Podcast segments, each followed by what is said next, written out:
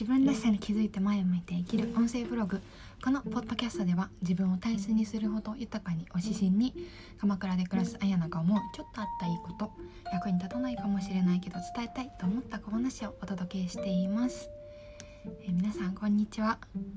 今日はですねあの先日6月のお知らせで人間関係にまつわる会のあのお話をしたんですけれどもあのもっと具体的なものとか分かるといいなっていうあの声をいただいたので近況だったりを今日お話しできたらと思っています。うん、初めにお知らせです。あのなんでこの人はこうなのと思うものすることがある方へ6月10日来週ですね金曜日の夜8時から9時半90分で理解しがたい人との関係を紐解く会を開催します。うん、こちらは男席1名様となっております。はい。で、初めに近況報告で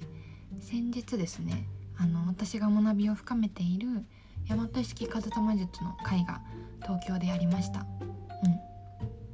うん。で主催はもともとリクルートで人事を10年ほどされていたりだとかコーチングが広まる前にコーチングを学んでやられてた方で現在は公認鑑定士としてあの活躍されてる真内亜紀さんが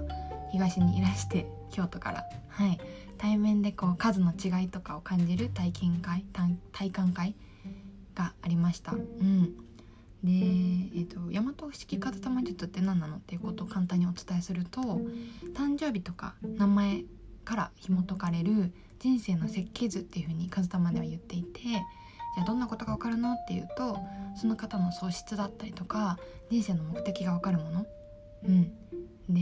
ま、名前から分かるキャラクター素質と誕生日から分かるお役割っていうものがあります。うん、で私があの来週企画している回ではお名前から分かるキャラクター特質っていうのを見ていくんですけどもざっくり分けると数が1から9まであります。で例えば、えっと目に見えない心とか気持ちにフォーカスしやすい数と目に見える行動発言あとは何でしょう結果にフォーカスする数っていうのがあります。うんまあ、それぞれでこう心の特徴とか行動表現が違うんですよね。うん、で私自身がこう風玉を知ってよかったことっていうのはたくさんたくさんあるんですけどあの最近の心に残っているエピソードをシェアできたらなって思ってます。うん、でそうですね私はあの3人姉妹で5歳以上年が離れてる妹がいます。うん、で先日三女が誕生日でして、まあ、東京都内に来てくれることになっていて、あの3人で過ごす機会があったんですね。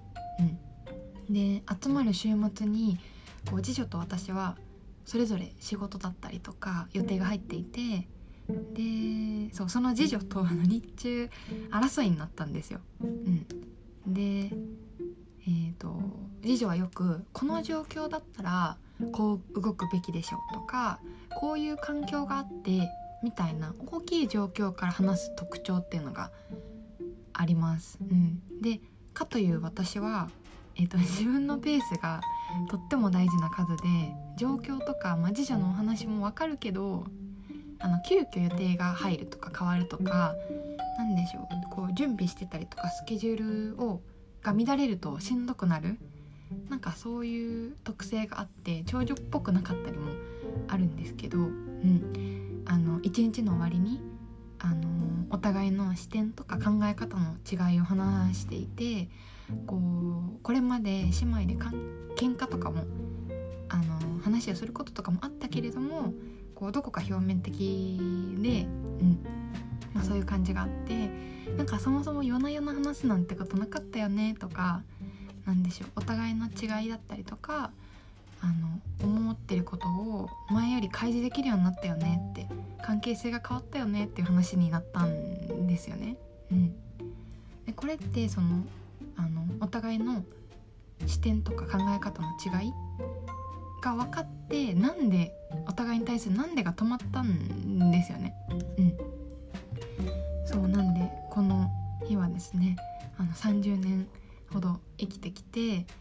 30年近く生きてきてこの人生でこう初めてあの姉妹に心がつながるような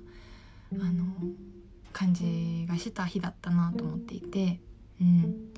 で6月10日の金曜日の回もこうちょっとだけですけど和玉から分かる素質とかあのきっかけに